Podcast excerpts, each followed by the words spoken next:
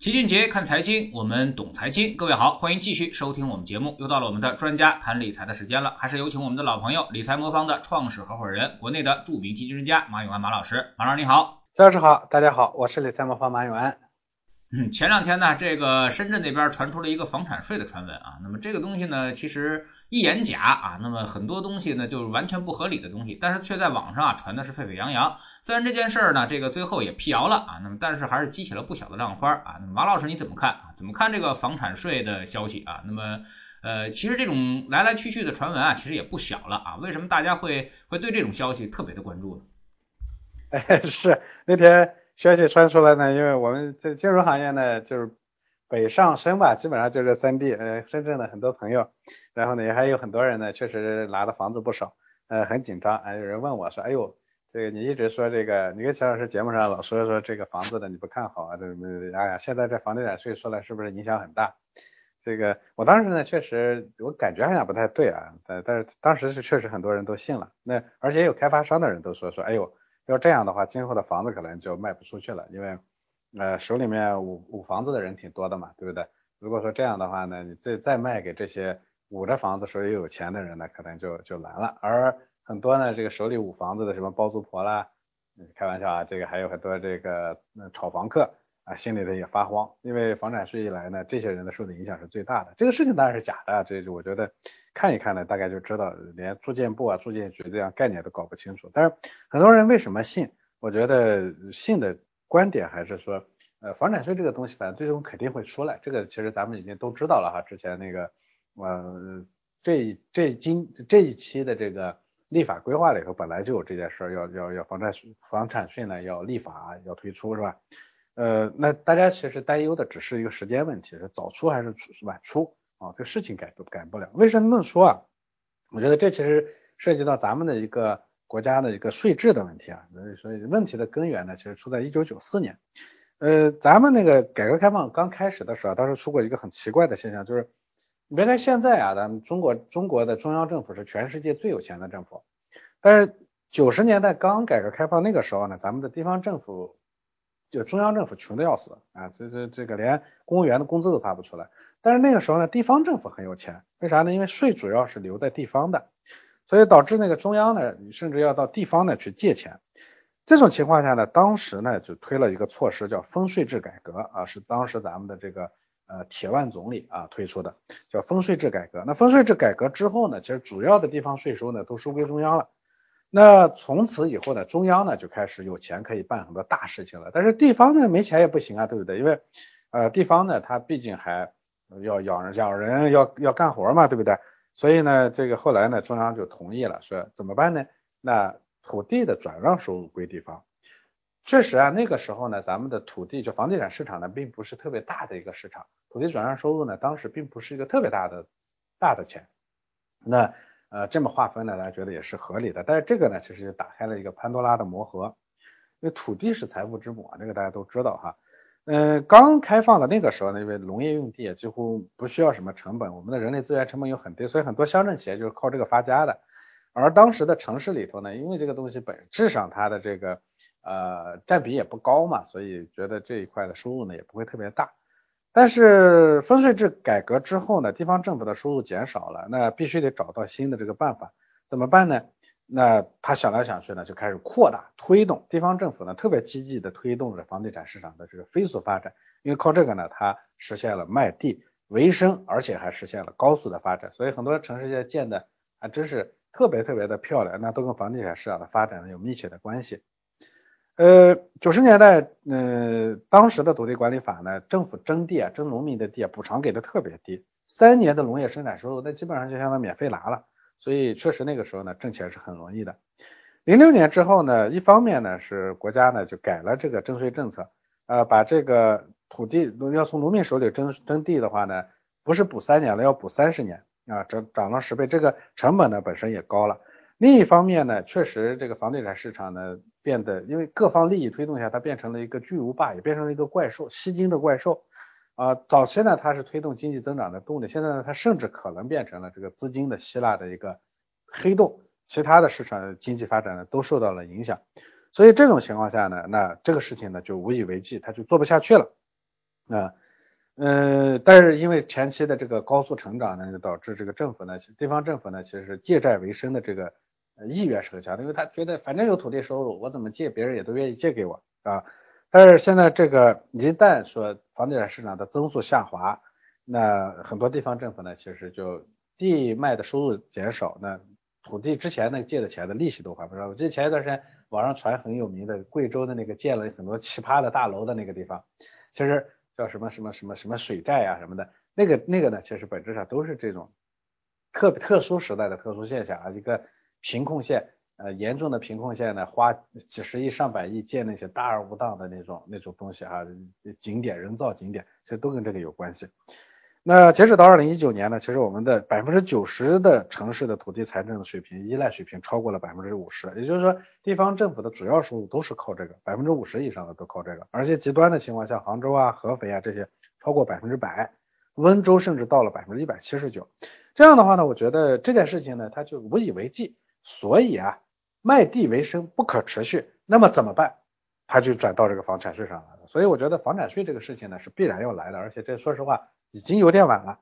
所以今天虽然是谣言，但我认为这个东西变成真也就就是不久的事情。所以你就不妨把它当做一个遥遥领先的预言就可以了。呃，关键是这次的税率啊，就是有点太假了啊！二套房要收一点五啊，三套房收二点五，然后那个四套房是百分之四点五啊。那么这个传言其实只要看税率啊，大概就知道是假的啊。马老师，您觉得如果未来即使要收房产税的话，会按照什么税率收啊？呃，其实这个税率呢，现在咱们看上去感觉是有点、有点、有点高啊，但也不算特别离谱，贾老师，因为。呃，参照那个国外的情况，比如说，呃，美国它不同的州呢，房产税是不一样的，有的其实收挺挺低的，像我当年待过的那个佐治亚呢是非常低的，但是有的州呢其实挺高的，百分之一点几的这种情况呢是挺多的，四点几有点夸张了哈。呃，首先这是这是这是，那么呃估大概概率的估计啊，这个嗯到时候呢这个房产税呢它可能会是累进制的或者是递进制的，啊房子越大。呃，可能就会收的越多，当然也有可能说早期的说法是按照套，嗯嗯，就第一套不收，第二套收。但我估计啊，最终很可能是按照面积，因为啥呢？因为我们前面呢，其实房产税的这个呃试点城市呢有两个，一个呢重庆，一个上海，它都是按照说多大的面积呢免征，超过的面积呢就开始征税。比如说之前上海和重庆的免征面积呢是六十平米啊，这个然后超过的部分呢，它要它要它要它要征税。也很可能会是累进税制，就是超过部分，你超的越多，可能税制呢越高。我觉得这个呢是呃多半会会这样来征，嗯嗯，其实呢这个我们觉得啊，这个跟之前和很多专家也都谈论过啊，那么这个房产税的问题啊，那么基本上大家的一致看法就是基本上一套不征啊，二套少征啊，那么三套开始进行累积的惩罚惩罚税率啊，那么而且惩罚税率很可能会到百分之三左右，因为呢。呃，炒房的成本啊，那么资金成本基本在百分之六左右啊。如果要再加百分之三的税率的话，那么基本上就无利可图了啊，就不会有人再炒房了。呃，二套房这个事儿呢，可能还真得少争一点啊。比如说一点五这个肯定是太高了，那很多专家都说这个，尤其是是这个房口的啊这些专家啊，都说能到百分之零点五就不错了啊，因为还是要保护租房市场的啊。马老师对这个您怎么看？呃，有可能会存在这样一个情况，这任何一个政策啊出来的时候，不能都不能想当然。咱们很多人说啊，那你第二套就应该征怎么怎么的，这个呢，它政策要写要要要考虑现实。另外呢，中国呢税率不会特别高的原因，就早尤其是一二套不会特别高的，还有一个重要的原因是，咱们的征税呢，其实法理上还是有一些瑕疵的。这个齐老师应该知道哈，就是因为理论上这个这个物业税呢是一种是一种呃这个。呃呃，房产税呢是一种产权税啊，是说我有这个东西，我应该应该征税，就像你有土地土地的这个产权，你要交这个土地税一样，是吧？那产权税的话，那我应该有产权，但是大家都知道，中国的土地呢是国有的，所以理论上我只是租用这块土地，而且我早期已经交了这个交了这个转让的这个这个这个这个这个费了，就相当于租金我已经交给你了。这种情况下呢，我租来这个东西，你让我交一个产权税，我又没有它的产权，你凭什么让我交税？所以这里头其实略微有一点瑕疵。当然，现在法律界的人呢，把这个问题呢基本上解决的差不多了。但是呢，因为有这个东西存在，所以它的这个税率呢，相对可能不会特别的高，尤其是一二套，这是第一点。第二点呢，就是确实也存在着说，如果因为第二套的一个呢是户就是家庭有第二套的家庭还挺多的，它影响太大，这是一个。第二个的话，如果第二套的话征税的话，那很多人第二套其实也不是真不是为炒房子，为什么来？他就是为自己一个啊钱嘛有个去处。第二呢，他会有个防备，说这个万一自己要用到，对不对？甚至有的给孩子买买买个房子先留着，类似于这种呢，它其实是属于半刚需需呃需求。这种需求呢，那本市长他平时可能也也不去拿去卖掉，他就是放着，然后呢出租。如果你要是对这种呢征高额税率的话，它事实上直接影响的确实是那些租房客，而不是啊这个呃对房地产市场可能正面的影响小，但是呢影响租房客的影响又大，这个我觉得也是正常的。所以最终啊我认为呢一二套少征，三四套多征啊，这越的往上呢越征惩罚性税率的这个做法呢，我觉得是对的，嗯。嗯，那您觉得如果这样的房产税出台之后啊，那么会对哪些人产生影响啊？那么会对整个的房地产市场，甚至整个的投资理财市场会产生哪些影响呢？呃，它首先肯定是说包括几几类啊。第一类呢，就对普通人，我们买房子的人；第二类呢是地方政府；第三呢，对于那些炒房子的人。我觉得这三三种影响呢，它是不一样的。首先说对于我们的普通个人啊，因为前面也讲过了，这个里头呢会有一个比较高的免征额，你比如说。上海、重庆呢是六十平米，那六十平米的话呢，基本上大部分家庭的第一套房基本上都挣不到，是吧？嗯，所以对它的影响呢肯定没有那么大。但是对地方政府来说，这就是个好事儿了，因为地方政府之前呢卖房子这事儿已经卖的差不多了，卖地已经卖的差不多了，是不是？它的这个收入下滑影响也很大，地方政府其实负担挺重的，是吧？所有的这个地方的这个。公务员的支出啊，各种行政事业的支出啊，包括发展 GDP 的需求，我们政府是 GDP 增长里头一个很重要重要的投入者和啊推动者。这里头呢，它也需要花钱。那这种呢，确实是房这个呃呃地皮的这个交易呢，一旦下下来的话，对地方政府来说压力很大。而房产税呢，相当于给它补上了这个窟窿。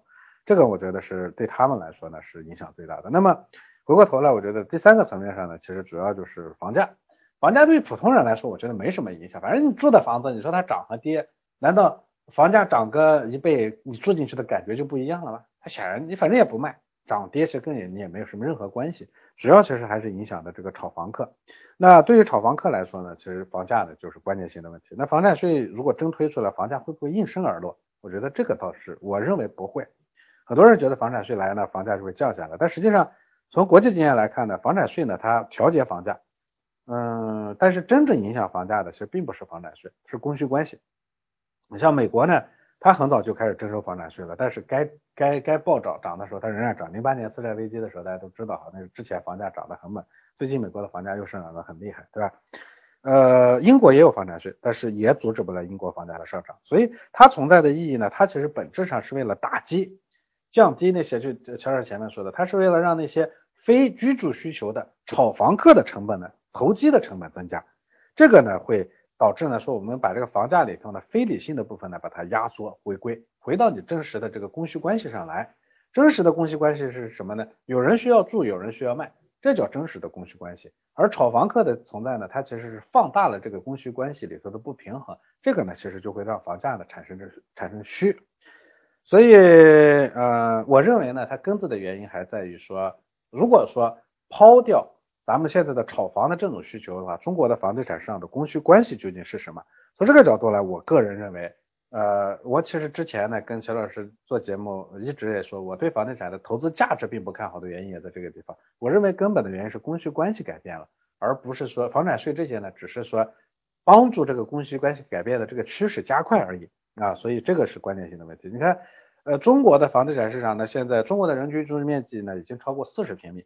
这个呢，比欧洲的很多发达国家还要，其实大概是欧洲中等水以上水平的一个这么这么一个水平。中国的土地这么紧张，咱们的人均住房房面积已经达到这个水平，我觉得已经很好了。你再想往上发展的空间呢，其实有限。这是第一个。第二呢，就是呃，除了居住面积大以外，你还有老百姓有没有再更多的钱来买这个房子？这个呢，又跟经济发展的速度有关系。中国经济发展呢，其实已经过了那个高速发展的阶段。呃，经济学上有个说法，说人均 GDP 呢到五千美元的时候是房地产投资开始爆发的时候。呃，一九八六年呢，台湾的人均 GDP 呢是四千多美元，当时它的房价呢开始飞涨。啊，从一九八六年到一九九零年啊，这短短四年的时间，呃，台北的房价呢翻了四倍，啊，只有四只有四年时间，比北京、上海的涨得快多了。那个时候呢，基本上也是台湾发展的黄金时期，是经济增速的高速时期。呃，因为九十年代初的时候呢，台湾的 GDP 曾经一度接近大陆的一半啊，大家可以想象，因为台湾的面积只有大陆面积的两百六十分之一。之后呢，它的这个高速增长时代结束以后，居民的收入增速也开始下滑。这个时候呢，它的房价呢就再没有出现大规模的上涨。前两年老有人去台北说，哎呀，台湾的房价好便宜啊，相对于北京和上海，那其实是回归理性以后的结果。大陆的房价走势呢，其实跟那个台湾的这个是一样的。咱们上涨最厉害的时候，也基本上都是人均 GDP 过五千美元的时候。比如说零五年的时候呢，北京、南京、杭州先过五千，那它的房价呢就开始猛涨。零八年四万亿以后涨得更厉害，对不对？呃，其实不光台湾啊，日本、韩国这些东亚东亚国家的这些呃，就儒家经济圈里头呢，这个典型的也大家都。特别愿意买房子，因为都有想有个自己的窝啊，这是咱们东亚国家的一个典型特点。因为东亚国家重视家庭，对不对？所以呃，经济发展过程中呢，普遍会经历这样一个过程，而且它的供需关系的真正的改善也改变也基本上都在高速增长结束以后转入中低速增长的时候。所以我的结论是什么呢？房产税本身并不能改变房价，改变房价的是供需关系。现在的根本问题是供需关系彻底改变了。这种情况下，房产税如果真推出，它会加速这个转变啊，就会让炒房的人呢加速离场。以后真实的供需关系一旦起展示在市场里头的时候，价格很可能会回归啊理性的这个值。我不能说它一定会下跌，但是呢，理性值那显然比现在叠加了很多炒房客以后的这个价格呢要低一些。嗯嗯，那么您觉得这个未来这个房地产到底还有没有投资价值呢？啊，就是说现在投资买房啊，那么还能不能赚到钱？我觉得，嗯，这个当然咱们绝对的说赚不到钱呢，有点武断了哈。但是显然呢，我觉得未来整体上来说呢，房地产上的投资价值在大大的缩窄啊。就是从因为投资永远是看风险和回报，对不对？从风险和回报的角度来说，它不合算啊，这是第一点。第二点呢，即算是有能挣到钱的地方，它难度也会大大的增加。你比如说一二线城市的部分地方有没有可能性说有机会呢？有，嗯，但是这种机会呢少。而且它不确定性也高，就像原来大家觉得，哎，北京、上海这样的地方，你买学区房没问题，是吧？现在学区房也不保险，对不对？所以呢，这种情况下呢，我觉得它的它的它的回报，呃，就是风险回报呢不合算啊。那合算的呢，我认为，呃，相对来说呢，我甚至认为 A 股啊这些呢，比这个它呢要合算的多，这是我的基本逻辑。你看，为啥这么说呢？就是，呃，这个这个这个这个这个钱嘛，总归要有去处。以前呢，大家主要的钱呢进了房地产市场，变相的进入房地产社会，或者直接进入，直接进入呢自己直接去买了房子，变相的呢是买了各种固定收益的产品呢，让人家拿着去进入房地产市场，对吧？这个呢是以前的一个一个一个一个情况。但如果说这些情况呢，房地产市场的投资价值在下滑的话，资金呢总归要出来，对不对？出来以后呢，其实呢这里头呢就会转到一个啊新的方向去。咱们现在可以看到的，其实本质上就是 A 股啊，所以我认为未来的这些年呢，A 股的。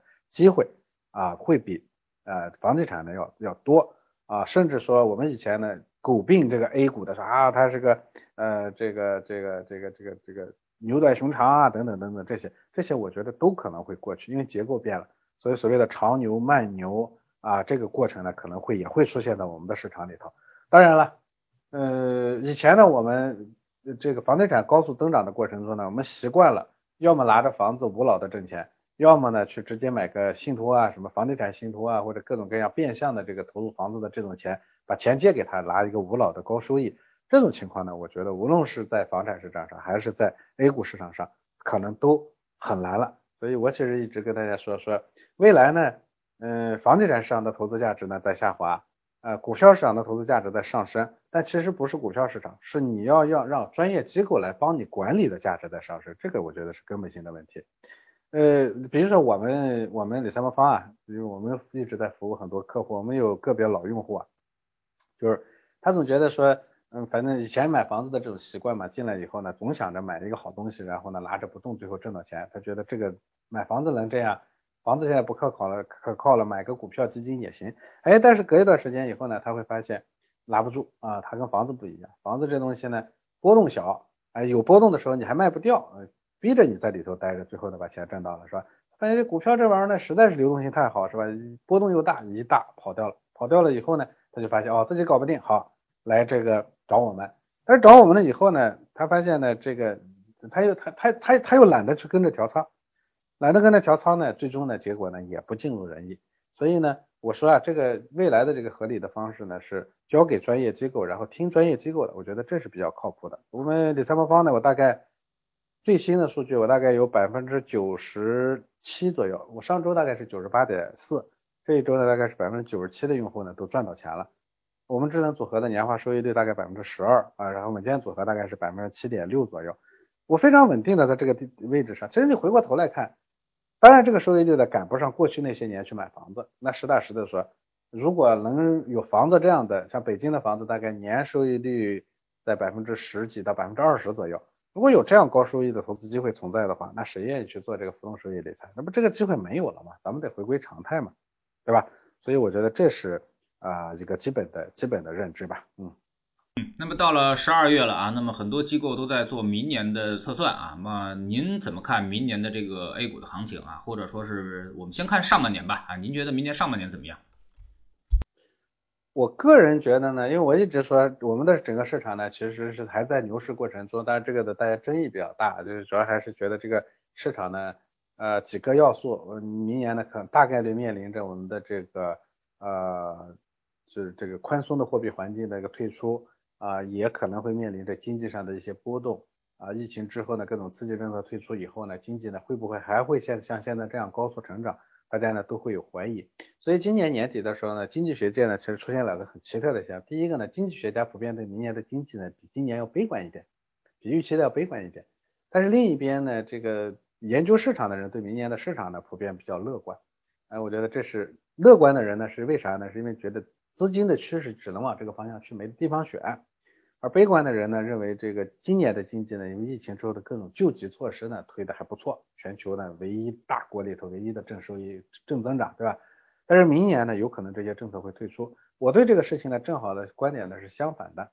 我认为呢，明年呢这个经济呢可能会比大家预期的要好，因为所有的这些担忧呢都基于是明年的这个呃宽松政策会快速退出。是吧？经济的这个复苏呢，无以为继。我觉得这个不大会，因为大家都开始有这个担心。经济学上有个担忧啊，叫经济学家的预测是永远不准的。为什么不准？不是他他想不准，是当所有人都有这样预期的时候，政府他就会提前开始调政策，而这个调政策呢，有可能就会让你最早的最坏的那个预期呢，呃，兑现不了。这不是说他们没能力啊，它就是这么一个现象。所以我个人觉得呢，明年的这个绝对的快速的这个呃这个退出呢，我觉得不大现实。明年仍然会维持适当的。比较宽松的这样的一个货币环境，这一点呢，它要跟国外呢要靠齐，对吧？如果人家呢，咱们咱们收的很快收紧了，人家呢又大量的宽松，加上弱美元环境下，那不美元哗哗哗的全都进中国了，咱们的热钱泛滥了，是吧？都是，所以这一点上呢，我觉得呃是不大可能。但是从啊市场的这一层面上呢，我认为明年会是啊咱们牛市的二阶段到三阶段的这个反复的交替震荡的这个过程。机会很大，明年的风险也应该会非常大，这是我基本的一个判断。当然，更深层次的判断呢，我每年年底的时候会做一个对于第二年的这个资本市场的一个展望，像我每年大概写个十条或者十一条。历史上呢，我的判断的准确率还是挺高的。像我一九一八年的一八年的判断呢，大概大概十一条呢，呃，猜对了七条。然后一九年呢，我大概是猜对了十条里头猜对了六条。一七年呢，我大概。猜对的更多吧。一七年呢，一六年和一七年，我特别准确的预见到这个呃，咱们中美之间的这个贸易冲突的整个演进过程。我当时呢还是预测的比较准的，所以年底的时候我还会再做这样的一个判断。但是说实话，这判断呢也是跟大家来分享。咱们方的投资呢是不基本上不会受这些判断的影响。我们的投资是个特别理性的，绝对按照数据决策的结果。所以相对的说，我觉得反正可以大大家可以探讨。啊，过一段时间呢，等到我准备好了以后，也跟齐老师在交流的时候，我们详细交流一下。嗯，那么最近您是否还会有这个调仓的动作呢？或者我们的系统有没有做出这样的预警？嗯，我们目前呢，因为 A 股的比例已经挺高的了，大概百分之五十二到五十四左右。然后呢，港股呢加美股呢加起来也有百分之十几，所以我们现在整个股票资产的比例挺高的。再加上我们现在大概还有百分之十一左右的黄金啊，这都是风险资产。所以总体的风险资产的占比挺高的，我觉得再大幅往上加的概率也不大，但是往下减呢，因为我目前认为市场还相对比较平稳，减呢基本上可能性也不大，所以如果说要调也是呃微调，不会大调。嗯好，非常感谢马老师今天做客我们节目啊。那么我们顺着这个房产和股市的话题啊，多说一句啊。那么从二零零四年到二零一七年啊，北京、上海房价的表现呢是年化百分之十七啊。当然，二零一七年是整个楼市的高点。如果放到二零二零年，那么这个可能复合年化回报呢，大概就是百分之十五到十六了。这个回报确实是非常惊人。同期的股市呢是根本跑不赢房价的。但是如果把房价和股市的比较呢，放在九零年这个区间进行比较的话，那么北京的房价年复合增长率呢只有百分之九，上海呢是百分之十三左右啊。那么股市这方面的收益是多少呢？如果从九零年一百点起算的话，那么拿到现在年化收益呢，这个上证指数啊是百分之十三左右。如果要算更加全面的这个万德全 A 啊，九九年是一千点，二零二零年十一月是五千两百点，年化回报呢是百分之九点多啊，那么不到百分之十。为啥万德全 A 会差这么多呢？主要就是起算的时间点有问题。九九年的时候，股市的估值是比较高的啊，当年的这个平均市场估值啊不到五十倍啊，那么现在呢其实才不到二十倍，所以呢是相当于估值下降了一半，指数就没涨上去啊。如果现在估值也是五十倍的话，那么万德全 A 也应该是一万点了，那么算下来年化百分之十二肯定是有了。所以呢比较下来啊，那么也就是说放在三十年这个大周期之内啊，股市其实投资回报并不输给楼市啊，那么。之所以在股市上没赚到钱，很多人啊，就像马老师说的啊，你是因为你拿不住啊。另外呢，很多人都说这个楼市是有杠杆啊，三倍杠杆啊，因为我们首付可以百分之三十嘛。三倍杠杆虽然上涨的时候你很酸爽啊，但是下跌的时候呢，你可能会更酸爽啊。那么很多时候呢，我们会发现啊，这个完全是跑不赢这个资金成本的啊，也就是说那百分之六的利率你是根本就跑不赢的啊。一旦等到楼市停涨或者它不再上涨还要下跌的时候啊，那你就会觉得这个杠杆可能就会要了你的命了啊。所以说呢，我们的判断啊，那可能比马老师更更明确一些。我们觉得，如果是自住的话，你还可以买啊，但是一旦到投资这个方向上啊，那么这个房产的投资的机会已经不在了啊。未来即便房价还能上涨，可能也很难跑赢你的资金成本了啊。所以说呢，最后还是奉劝大家啊，未来。一定是一个股权的时代啊，那么不再是一个钢筋水泥房产的时代了啊。那么中国股市已经十几年不涨，那么未来十几年一定是有一个报复性的均值回归的一个过程啊。所以说大家要看清楚这一点啊，那么做做好这个均值回归的机会啊。那么更重要的就是通过资产配置的方式，让我们安心的留在这个市场里面，等待着这个均值回归的发生啊。那么如果你不会资产配置的话，可以通过理财魔方这种方式帮你来实现。非常感谢马老师，再见。好的，再见。